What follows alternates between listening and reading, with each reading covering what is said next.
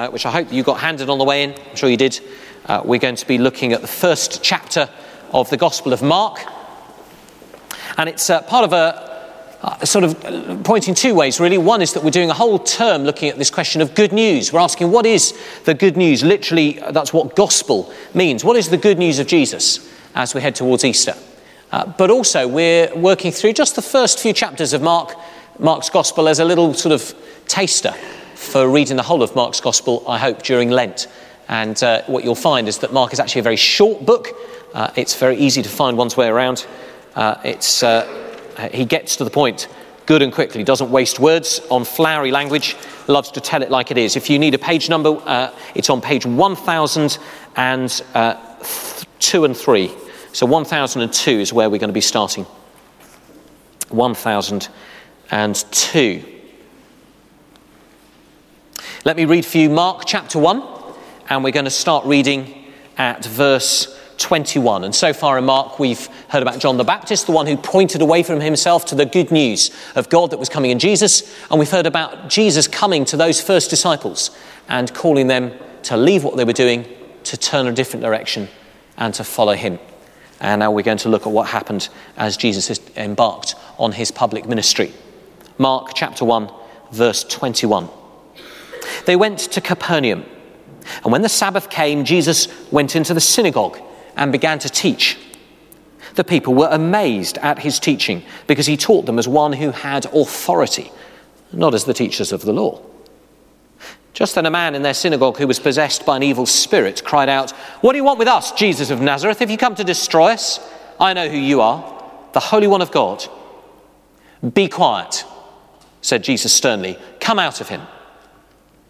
The evil spirit shook the man violently and came out of him with a shriek. The people were all so amazed that they asked each other, What is this? A new teaching, and with authority. He even gives orders to evil spirits, and they obey him. News about him spread quickly over the whole region of Galilee. As soon as they left the synagogue, they went with James and John to the home of Simon and Andrew. And Simon's mother in law was in bed with a fever, and they told Jesus about her. And so he went to her, took her hand, and helped her up. The fever left her, and she began to wait on them. That evening after sunset, the people brought to Jesus all the sick and demon possessed, and the whole town gathered at the door. And Jesus healed many who had various diseases, and he also drove out many demons, but he would not let the demons speak because they knew who he was. This is the word of the Lord. Thanks be to God. Uh, those of you sitting near the front will have seen that when I popped out and came back into church in the first song, I was fiddling with my phone. And um, I do honestly and promise you that that wasn't because I was trying to find out what was happening in the tennis. Although now you say, no, we won't do that, will we? Do you want to know what's happening in the tennis? It's one, one set all. There you go. Oh, oh, oh, and Murray 2, two love up in the third set. We're doing well. I'll give you, I'll let you know at the end of the sermon, okay, how we're doing. Okay, the reason I was actually on my phone was because um, I, had to, I had meant to print out and had forgotten to print out a little quote from this week. And uh, Stephen Fry, uh, love him or loathe him, and actually, for the most part, I rather love him. I think he's a, a remarkable writer, um, a very effective comedian, um, and uh, for the most part, QI is uh, one of those guilty pleasures that uh, I will sit and watch if it comes on the TV. But this week he's made the news not because of his comedy or his uh, remarkably uh, prolific Twitter feed, but because of an interview he gave on Irish TV where they asked him about his view of God. Now, he's made no secret of the fact over the years that he is a card carrying and convinced atheist. And yet, for an atheist who believes there is no God, he seems to carry a huge amount of emotion towards the God who isn't there. And uh, he said, uh, in his usual in, inimitable way, in a very um, articulate way, he was asked, well, so, he was asked about his non belief in God. And, and what he wanted to say was, for him, being an atheist wasn't just about saying there's no God, but that actually, if you did believe in God, a God who created a world that's like this, you couldn't possibly believe that he was good. And this is what he said, amongst many other things. He said, I'll say, uh, actually, I think that's right. He was asked, What will you say if you're wrong and you end up at the pearly gates and you have to account for your atheism? That's right, this is, this is what he then says. He says, I'll say, bone cancer in children? What's that about? How dare you? How dare you create a world in which there is such suffering that is not our fault? It's not right. It's utterly, utterly evil. Why shall I respect a capricious, mean minded, stupid God who creates a world which is so full of injustice and pain? That's what I would say. A capricious, mean minded, stupid God. We may not agree with everything Stephen Fry says, and you may not be a card carrying atheist, and yet, if you think for any length of time about the world in which we live, and if you've experienced in your own life, or especially in the life of those that you love, any level of the suffering of this world, and if you watch your news and read your newspapers, we have to have at least a little bit of sympathy for what he says. He later on says, Well, look, I do know that there are lots of lovely things in this world, there is much to enjoy. But he says there is so much suffering. How can we believe in a God of love in the midst of that. Now, I, I, suppose he already, I do suppose he knows that this is a question that he hasn't come uniquely to him. This is a thing that's been wrestled over and thought about and written about and worked through, not just for 2,000 years, for, but for at least three and a half thousand years. If you read the Psalms, written long, long, long before the time of Jesus, the psalmist writes from the heart, not just from a theory, not as a philosopher, not as a theologian, but as somebody who's suffering he writes of his desperation, of his brokenheartedness, of his um, anger against God. Psalm 88, Psalm 73, plenty of other places in the Bible itself where the psalmist yells at God. Uh, you can imagine almost a toddler like tantrum being held by God and thumping God's chest and saying, It's not fair. Why did you make it like this? If Stephen Fry imagines Christians down the years have simply missed the fact that there is plenty of evil and suffering in the world, he is sorely mistaken. There is not a person alive who believes in a good creator God who has not at some point had to wrestle or go on wrestling with that question why? And what's God going to do about it? And in the context of our sermon series and of Mark's gospel, the big question is this How can a Christian, how can I possibly say that Jesus is good news in a world that is so packed full of bad news?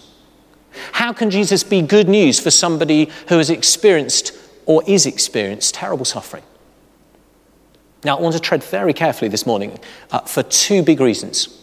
One is that it is simply impossible in just 10 or 15 minutes that I've got left to even begin to do justice to a, a question that fills books this thick. So I'm not even going to pretend to give you an answer, but the beginnings of something. But secondly, if you're in the middle of a very dark place at the moment, if you are somebody who actually is doing your yelling, then you need a talk on suffering about as much as somebody with a broken leg needs an elastoplast. You almost need to switch off. I'm going to say one thing which I hope is helpful, and then the rest you may just need to sit next to. Because when you're in the middle of it, the last thing you need is theory. theory. What you need is help. What you need is comfort. What you need is a God who comes alongside you, not a vicar at the front telling you some theory. And in that case, I would send us back to the Psalms. The Psalms are the place to mine for the words with which to yell at God, with which to tell God it doesn't make sense sometimes, with which to say to Jesus, why?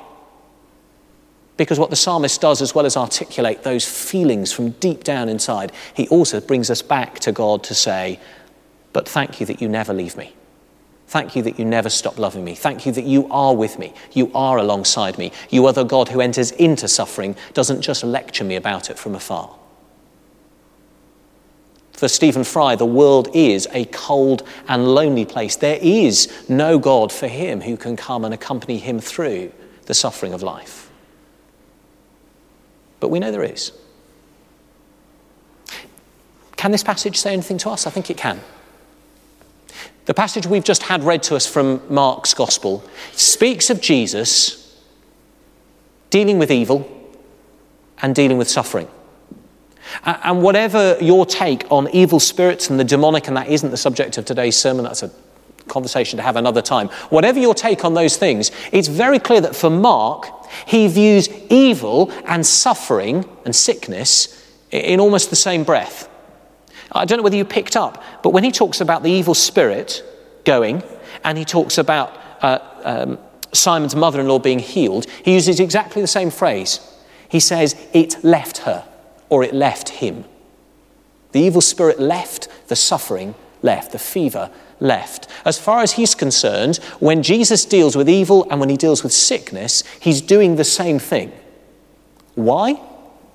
Well, for Mark, it's all about the kingdom. He's talking about Jesus, as we were thinking last week, as the rightful king of the universe, the one who made all things, the one who sits on the throne of time and eternity, God Himself, the rightful king. But Mark is also very clear, and Jesus make no, makes no bones about the fact that that throne, in our experience of the world, day by day, week by week, year by year, has been usurped. This world is not as it was meant to be. God wasn't that capricious and mean minded God who created a world to be full of suffering and unfairness. This was the God who made all things good. That's the picture language of Genesis 1, 2, and 3, helping us to see that the gift God gave to us, that He meant us to have, was a gift of perfection. A gift without death, without suffering, without loneliness, without heartbreak. The picture language of that, the Bible, those opening chapters, is that it's because we as a humanity have turned our backs on Him, because we have chosen to put ourselves on the throne rather than Jesus, that there is a fault line, a break, a brokenness that we experience in our lives and in the world as a whole. So when the rightful king comes, the question is what will happen? Well, when the rightful king comes, he has the right and the power to deal with evil and with sickness. The question is, why doesn't he deal with it all at once? Have you never wondered about that? When Jesus was walking the earth, we think roughly 33 years, when he was doing his public ministry, maybe just three years of his life, he healed the sick, he dealt with evil, he even raised two or three people from the dead. And yet, over those three years, there were still tens, hundreds of thousands of people uh, within even just the nation in which he was living, let alone the whole world as a whole, who were not healed and who still died. Lazarus, even one of the ones who was raised from the dead, his friend Lazarus, still had to die again. So, what's going on? Why is it that this Jesus was able to deal with evil and with the, the sickness put in front of him, and yet still things were broken. Well, the first thing to say about that is Mark is unashamed about that fact. He doesn't try and cover it up. This isn't some sort of make believe superhero story where he only shows you the good bits. This is a story where he shows you Jesus hung on a cross at the end of his life whipped to literally within an inch of his life, a crown of thorns forced into his head, nails put through his wrists and his, uh, his shins. Jesus knew what it was to suffer. Jesus knew that the world wasn't as it was meant to be. There's nothing about faith where you have to close your eyes and whistle and hope it all goes away. But the second thing is that Mark shows a Jesus who, wherever he goes, is telling people, you can be sure that evil and sickness and even death are defeated. And here's a sign for you. Here's a taste of what's to come.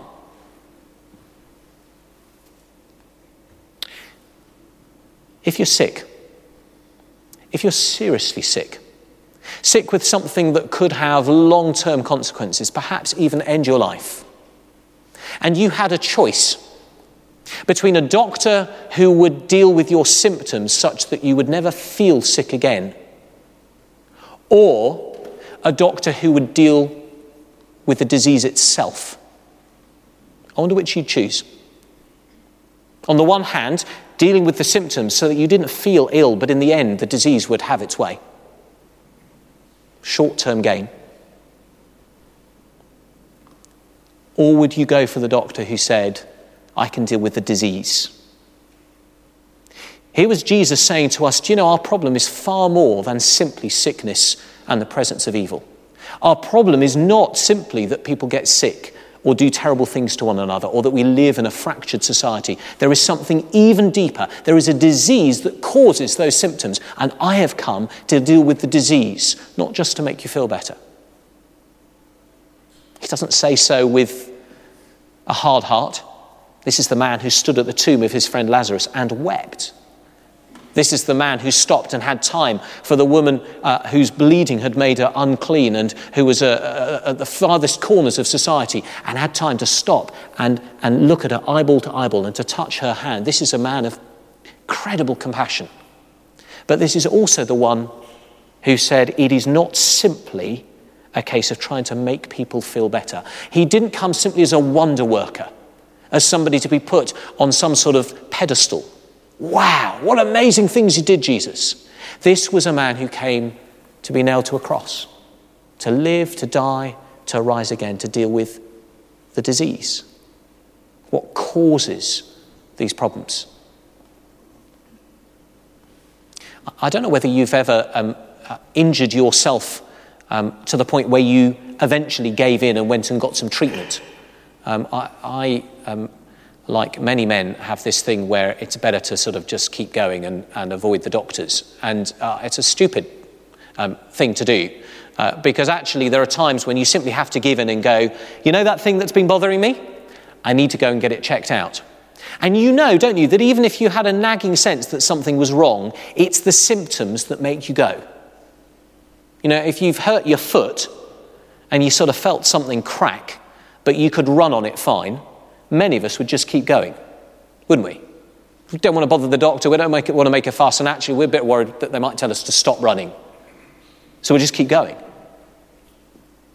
There is something deep down in the way the world works now, where the symptoms that we hate so much of evil, of suffering, even of death itself, are, as C.S. Lewis once put it, God's megaphone to tell us that there is something wrong with this world. They're the symptoms of a disease we need to deal with. It's not that God doesn't care.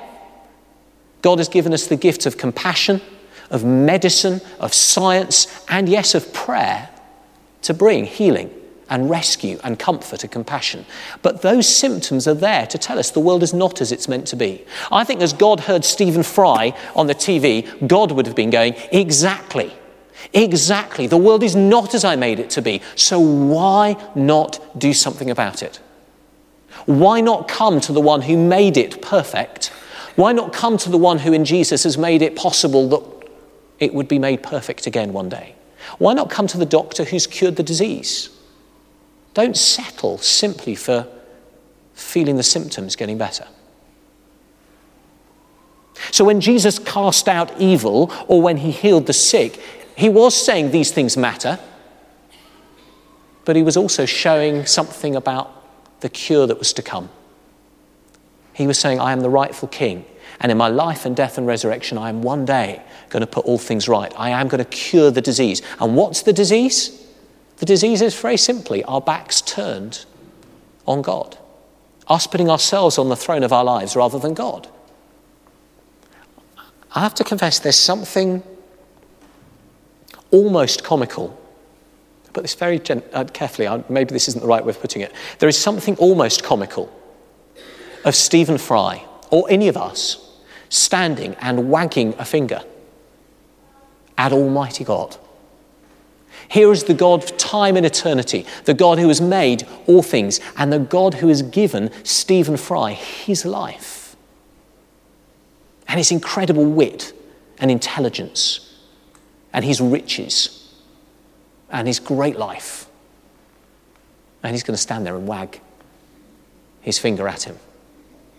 Do you know the amazing thing? God copes with that.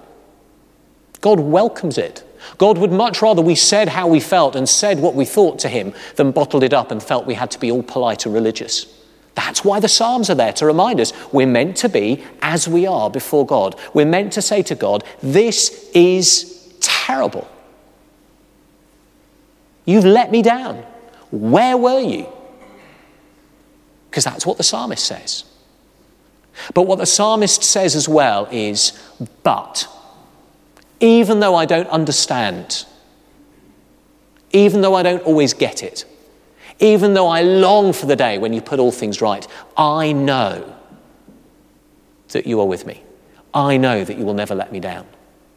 And reading the stories of Jesus, reading what he did when he walked this earth, as he cast out evil and said, There is no evil, uh, no matter how terrible, that is greater than the power of God. And when he looked at uh, suffering and sickness and said, There is no sickness, however terrible, that is beyond God's reach. And even death itself will not have the final word. As we read that, we are reminded to keep coming back to God with the reality of a broken world and a broken heart and a broken life because He is the one who is the King.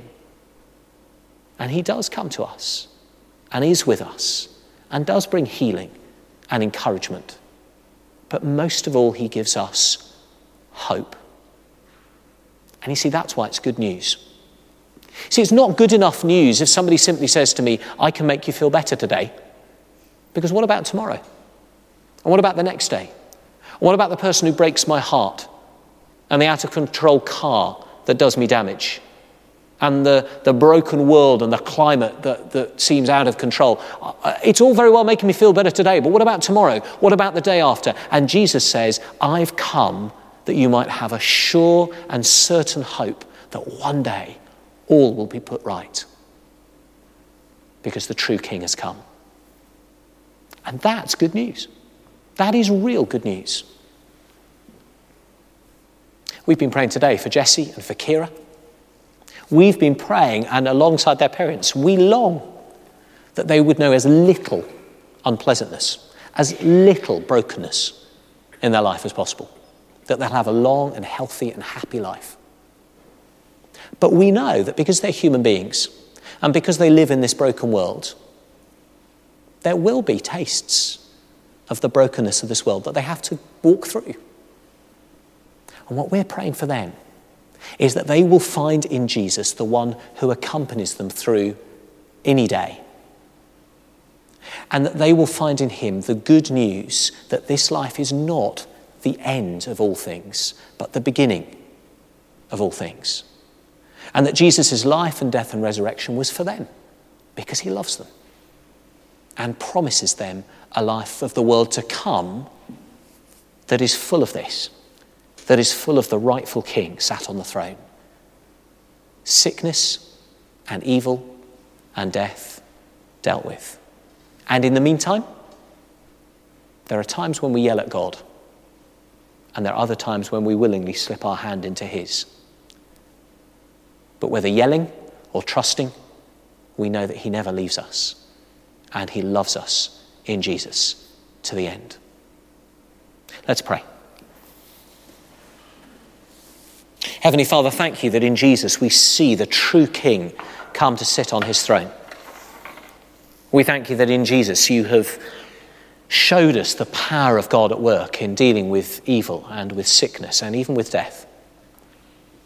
But we thank you that you weren't willing simply to rub away the symptoms, but you wanted to deal with the disease. You know the disease of our hearts where we put ourselves on the throne, and we pray instead, Jesus, that we would put you on the throne, the rightful King of all things. Walk with us, we pray, through the dark days of our lives. Give us gratitude for the bright days and trust in the midst of it all. And in Jesus' name we pray. Amen.